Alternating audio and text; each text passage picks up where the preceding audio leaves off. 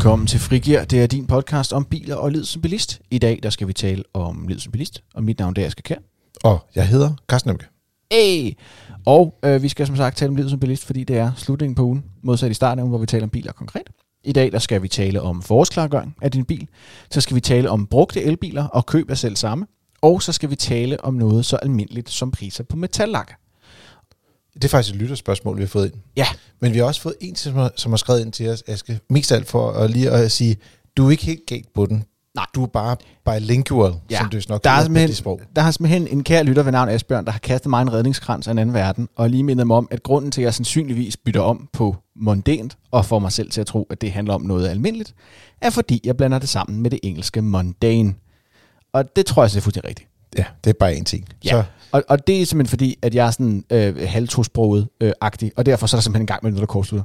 Så det vil jeg gerne beklage. Jeg tog simpelthen decideret fejl, og det sker sjældent, Carsten. jamen, det, og det ved jeg, og det var også derfor, jeg var sådan lidt rystet sidste gang også. Men jeg, jeg, sige, at, øh, jeg synes, det er rigtig godt, at vi også lige fik ret op på den der og sagt, det var bare fordi, du tænkte på engelsk. Ja, det er jo simpelthen bare fordi, at jeg er et bedre menneske end dig, Carsten, at øh, den ligesom fælden klappede. Ikke? Det kan jo ske for os alle sammen en gang imellem, når man ligesom er op på min kaliber. Ikke? Ja, det er rigtigt. det er meget sjældent, at det, altså, det klapper for dig, at du har problemer i hvert fald. Så, men øh, heldigvis så har jeg lidt mere styr på de næste emner, vi skal ind i her, end øh, det med bogstaver. Ja. Så øh, Eller ikke fordi du lever af at skrive eller noget. Nå, vi skal snakke om forsklargøring, Carsten. det skal vi. Og øh, vi kan starte helt fra toppen og sige, hvorfor skal man forsklargøre sin bil, og hvad indebærer det i grunden? Jamen altså, øh, det er en god idé at, at, ligesom at få vasket vinteren af bilen. Man har jo kørt i en periode, hvor der har været meget salt på vejene, og derfor så er det en god idé ligesom at få, få renset bilen, øh, i hvert fald her om foråret, fordi det er der, den har været mest beskidt, kan man sige. Mm. Det er måske også en periode, hvor man ikke rigtig har brugt så meget tid på at, at pusle om med den i det hele taget, eller i det, i det hele taget bare vaske bilen. Altså, mm. det er jo, der er perioder, i hvert fald når der er frost, skal man jo helst ikke vaske bil. Men Mm. mm. altså, det er ikke så smart. Så, så derfor er det en god idé ligesom at sige, godt, nu vasker vi lige vinteren af, og så sørger vi lige for at tjekke bilen efter, se om der er kommet måske nogle skader på den, øh, og så, øh, ja, så giver det bare bilen mere værdi på den lange bane. Ja. Er det bare sådan rent æstetisk shine-up, vi er ude i, når vi taler om forsklargøring, eller er der også noget sådan mere mekanisk vedligeholdsagtigt? Jamen, det kommer lidt ind på, hvor grundigt man ønsker at være. Altså, en del af det, øh, i hvert fald den, øh, vi har lavet en guide i år, som var en meget æstetisk guide, altså som handlede om at få bilen til at se pæn ud, men det er også det, som du gør, at du kan se de her skader på bilen, altså stenslag for eksempel, både i ruder, men også på, på motorhjelmen for eksempel, hvor der ofte er, er kommer stenslag. Men, men der er jo også en del forårsklargøring, sådan noget som øh, skifte til sommerdæk i stedet for vinterdæk, og øh, måske lige kry- krydstjekke, at øh, er der nok olie på, og er dæktrykket rigtigt og sådan nogle ting. Der er sådan noget forsklargøring, som også er mere mekanisk minded. Øh, det har vi en guide til inde på vores hjemmeside, fdm.dk. Ja, der ligger også et link nede i episodebeskrivelsen. Det er måske nemmere at finde dernede. Hvor lang tid skal man bruge på sådan en forsklargøring, Carsten? Det er sådan mellem en time og et år. Nej, det passer et år nok lige overkanten. Men jeg vil sige, jeg har i hvert fald været i gang med nogle forsklargøringer, som har taget nærmest en hel weekend, øh, hvor mm. man sådan har sagt, om så, så vasker man bilen, og så støvsuger man den, og så, så skal man lige rigtig grundpolere den, altså virkelig sådan rense, øh, nærmest massere lakken øh, og, og gøre den, øh, skal man sige, øh, helt øh, forårskod øh, med noget poleringsmateriale bagefter. Øh, men det tager evigheder, og det er super krævende. Og der har vi sagt, okay, de fleste bilejere, de gider simpelthen ikke at stå og, og være sådan rigtig pulsnusset omkring deres biler. Så der lavede vi sådan en, en quick guide, og det kan man lave sådan, ja, jeg tror på en time eller sådan noget, hvis man, øh, hvis man er lidt vaks ved havelån. Og det er ved at bruge en masse produkter, som hjælper en undervejs. Hvad, er der, kan du komme med nogle allerede nu? Løfte sløret for nogle af disse øh, alskens lækre produkter? Ja, altså øh, de er også med i den artikel, som, som der også ligger link til her i øh, episodebeskrivelsen. Øh, og, øh, men jeg vil sige, en af de ting, som der har ændret sig mest i forhold til, lad os sige, gamle dage, det er, at øh, for det første er kemikalierne blevet mere effektive, men den anden ting, det er, at i stedet for, at man brugte sådan, øh, nogle gammeldags en, en børste til at vaske med, eller øh, man tog et vaskeskin og, og tørrede bilen af med, så bruger du mikrofiberklude til at tørre af med. Du bruger mikrofiberklude til også at rense nogle af de områder, som der måske er sådan lidt småbeskidte. Og så har du også, øh, skal man sige, selve svampen er faktisk også blevet en mikrofibersvamp. Og det her, det gør simpelthen, at du ikke risser bilen i nær så høj grad. Ja, og du kan øh, se mere om de her forårsklargøringstips. Vi går ikke helt ned i bunden med dem den her gang, men øh, du kan se mere i episodebeskrivelsen. Der ligger et link til noget på fdm.dk, hvor der både er video og alle mulige former for spændende, øh, oplysende elementer Ja, vi har faktisk gjort det, at øh, der er otte trin i vores øh, lille, jeg skal man sige, forårsraket, og øh, alle otte trin, de er simpelthen lavet øh, som små videoer på et par minutter, og så er der også øh, beskrevet det som tekst, hvis man hellere vil læse som tekst. Så kan man vælge det medie, man har lyst til. Det lyder spændende. Yes. En anden ting, vi skal snakke om, Carsten, det er køb af brugt elbil. Ja, der er Øh. simpelthen sindssygt mange, der ringer ind og spørger om det i rådgivningen i øjeblikket. Så øh, vi har lavet en artikel om det her for ja, godt en måned siden, og den er også med i det seneste udgave af Motor. Og, øh, og, og der, er nogle, der er nogle forskellige ting, der går ind, fordi at et, altså, i første omgang, så kan man sige, det er jo stadigvæk at købe en brugt bil. Ja. Så der er jo stadigvæk nogle ting, du skal være opmærksom på, som er sådan helt standard. Og det er sådan noget som, altså hvor gammel er den? Mm. Øh, har den kig, sørg for, at du har servicebogen. Er den blevet fuldt? Øh, sådan så Det, det er meget vigtigt, især fordi der er jo nogle af de her garantier på batterierne, hvad skal man sige, i forhold til, hvor meget kapacitet der er på dem. Og der er det jo vigtigt, at man rent faktisk har en servicehistorik, der er 100%, man er sikker på, at garantien stadig det, den øh, gælder. Ja, så det er jo nogle af de ting, hvor vi siger, det er ligesom de gængse brugtbilsråd.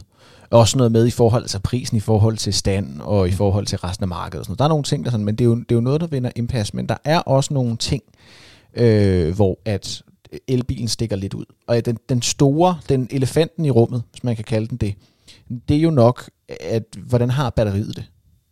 Ja, og det er faktisk ret svært at finde ud af. Øh, man kan ikke sådan bare sætte en tester på, og så vide præcis, hvor god er kapaciteten på batteriet lige her nu.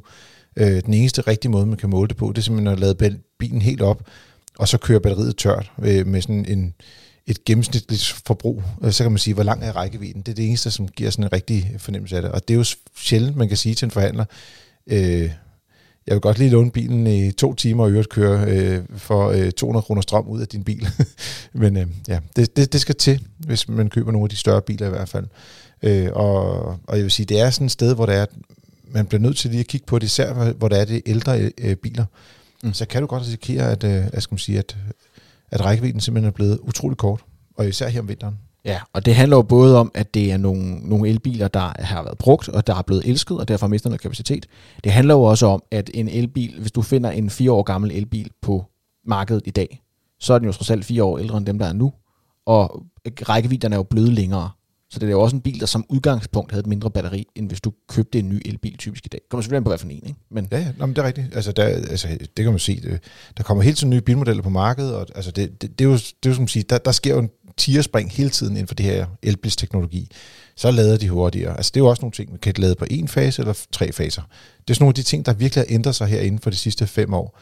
Og derfor så skal man også lige overveje lidt om, at, altså, er det så fedt at købe en, en øh, e-golf, som i øvrigt er, mange punkter er en virkelig dejlig bil, men som kun kan lade på en fase, eller vil du hellere have en ny ID3, som kan lade på tre? Altså, og dermed kan lade tre gange så hurtigt. Mm. Det, og har større batteri. Ikke? Så, så der er hele tiden det her, man skal vægte lidt mellem øh, nyere kontra ældre øh, elbiler. Ja, og en anden ting, der også er, som er sådan lidt spøjselig med elbilerne, det er, at der er, nogle, der er en masse biler, der bliver importeret, selv relativt nye biler som ID3, mm. som er cirka et halvt år gamle til et helt år gamle, som bliver importeret til Danmark og solgt som brugte. Og hvorfor er det, de bliver det, Carsten? Jamen, der er sket, øh, altså i Danmark, der har vi jo lavet en ordning, hvor det er, at der jo er afgift på de fleste biler. Øh, traditionelle biler, i hvert fald benzin- og dieselbiler, og også øh, hybridbiler. Så har plug-in hybriderne fået lidt rabat på den afgift, og elbilerne har fået en stor rabat, indtil at de har en værdi på cirka en halv million kroner. Det er sådan i rundetal. Men det kan du ikke gøre i udlandet, fordi der er jo ikke nogen afgift på benzin- og dieselbiler. Så hvad gør de så derude? Der gør de det, det giver så tilskud til de her elbiler. Og det vil sige, at du kan få et tilskud på cirka, jeg mener det er 6.000 euro, både i Tyskland og Frankrig. Men du kræver, at du beholder bilen i 6 måneder, ellers så får du ikke de her penge. Og det vil sige, at når bilen er 6 måneder gammel, så sælger de den videre, fordi de kan finde ud af, at de kan tjene penge på at sælge den til for eksempel Norge eller til Danmark, hvor det er, at vi er sådan hunger efter at få de her, øh, både i det 3 og Audi e-tron, ser man også rigtig mange af. Øh, Det kan også være Tesla Model 3 faktisk. Og det betyder, at, at der er faktisk kommet sådan en, en anden form for lille, sådan, jeg ved ikke at det bombe, men det, det påvirker altså lidt, når det er, at du begynder at have biler, som er blevet handlet 50.000 eller mere billigere fra ny af. Simpelthen bare ved at have fået nogle penge fra staten i et andet land. Mm. Øh, det gælder også for Sverige, jeg mener, det er 70.000 svenske, ikke? Det var også sådan omkring 50.000. Øh, danske. 4-5 danske kroner eller sådan Ja. noget. Øh, er der noget, man skal være opmærksom på øh, i den sammenhæng, Carsten, i forhold til, når man importerer, når det er en imp- importeret bil? Ja, altså kunne du sige, øh, bilen vil jo stå hos en dansk bilforhandler øh, efter, skal man sige, øh, for det, i de fleste tilfælde, men men garantierne kan jo godt være lidt forskellige i, i, de forskellige, i de forskellige lande. Altså du køber jo faktisk en garanti på en bil, der er handlet første gang i Frankrig eller i Tyskland. Mm. Og det vil sige, det er de garantiforbehold, der gælder dernede, som der gælder for, den, for din bil. Du får jo ikke bare en dansk garanti, fordi at du lige handler den hos en brugtbilsforhandler herhjemme. Og så den anden ting, man også skal være en lille smule opmærksom på, det er, hvis du køber en bil i Sydfrankrig, så er sådan noget som sædevarme eller øh, mere, måske endnu mere interessant, øh, den måde, man opvarmer kabinen på. Er det en brødrester, der er i bilen, eller er det en varmepumpe, som ligesom, hvor du effektivt kan varme kabinen op, og dermed ikke skal bruge en masse energi på at, og skal man sige, og en masse strøm på, og varme bilen op om vinteren, og dermed, det stjæler jo sådan noget rækkevidde i bilen reelt. Ikke? Og når vi siger brødrestervarmer, så er det vigtigt lige at sige det, fordi du kan jo altid du kan lave et varmeelement på el til næsten ingen penge, som bare er sådan en, hvor du bare smider 10 milliarder ohm ind i den, og så bliver den helt vildt varm, fordi der er en masse modstand. Det, og så kommer luften forbi, og så tager den varme med ind i kabinen. Ja, altså, ja. og det bruger sindssygt meget strøm i forhold til, hvor meget det egentlig varmer, hvis du sammenligner med for eksempel en varmepumpe, som er sådan lidt mere begavet ja, i sin opbygning.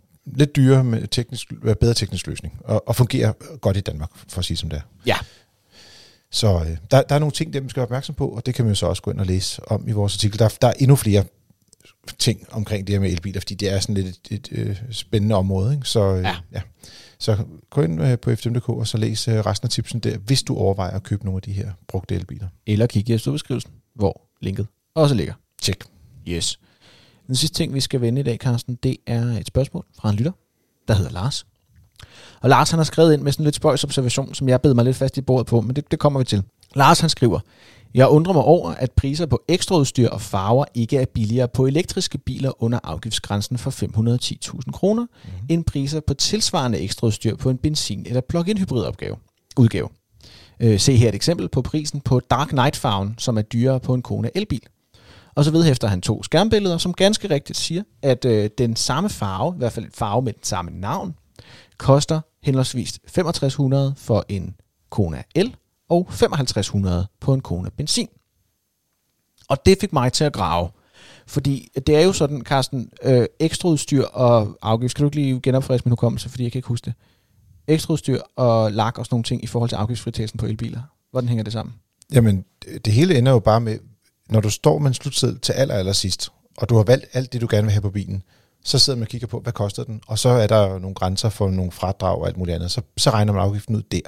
Så det er ikke noget med, at der er en speciel afgift på ekstraudstyr, eller, eller en bestemt afgift på bilens værdi. Det er slutsedlens værdi, der er afgørende for, for beregningen af afgiften. Ja. Og dermed vil det sige, at hvis du køber øh, en elbil, der koster under 500.000 kroner, så er der reelt ikke nogen afgift på, og dermed så burde det faktisk være billigere at købe øh, skal man sige, ja, metallak, eller det kunne også være andre ting, der var, billigere. Ja, men det fik mig som sagt til at grave mig lidt ned i det, for så yes. kiggede jeg også på en Kia Niro, og der kiggede jeg både på den almindelige hybridversion. Der er ikke en ren benzinudgave af mm. Kia Niro, men der er en hybrid uden yes. plug-in.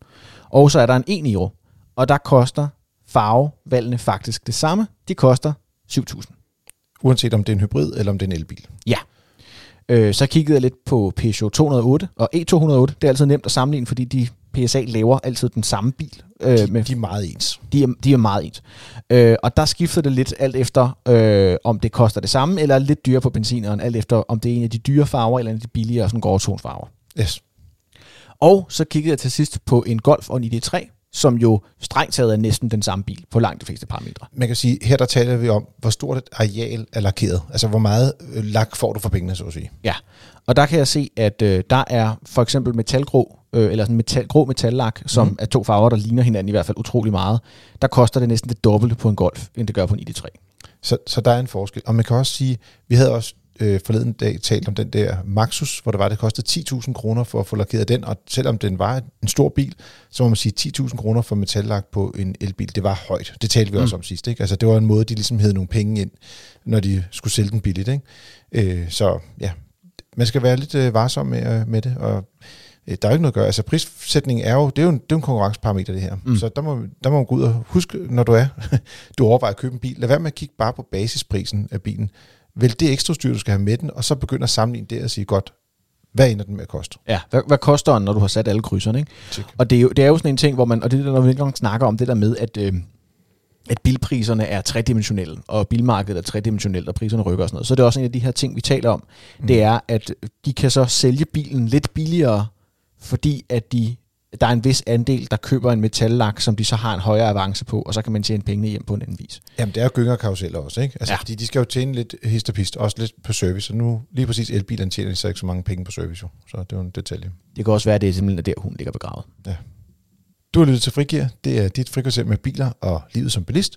Husk at kaste 6.000 stjerner efter os inde i din podcast-app og skriv en lille anmeldelse og gerne nogle rosende ord omkring Askes pæne hår eller noget andet. Ja, nu kan I jo faktisk ikke se mit hår, så det ville jo faktisk være løgn, hvis I påstod, det var pænt. Men jeg kan afsløre, jeg, jeg tror, de stalker dig og går ind og tænker, Ja, hvordan det- ser Aske Kjær egentlig ud? Jamen, der er noget, der er noget rislen i nogle buske og sådan noget ude for min lejlighed. Det kan sagtens være det, der, der spiller ind der. Øh, hvis du har spørgsmål, ris, ros, kommentarer, eller for den sags skyld øh, har en mening om mit hår, jamen så er du altid velkommen til at sende en mail til øh, podcast Og ellers vil jeg bare sige tak for denne gang. Vi høres ved. Og god tur derude.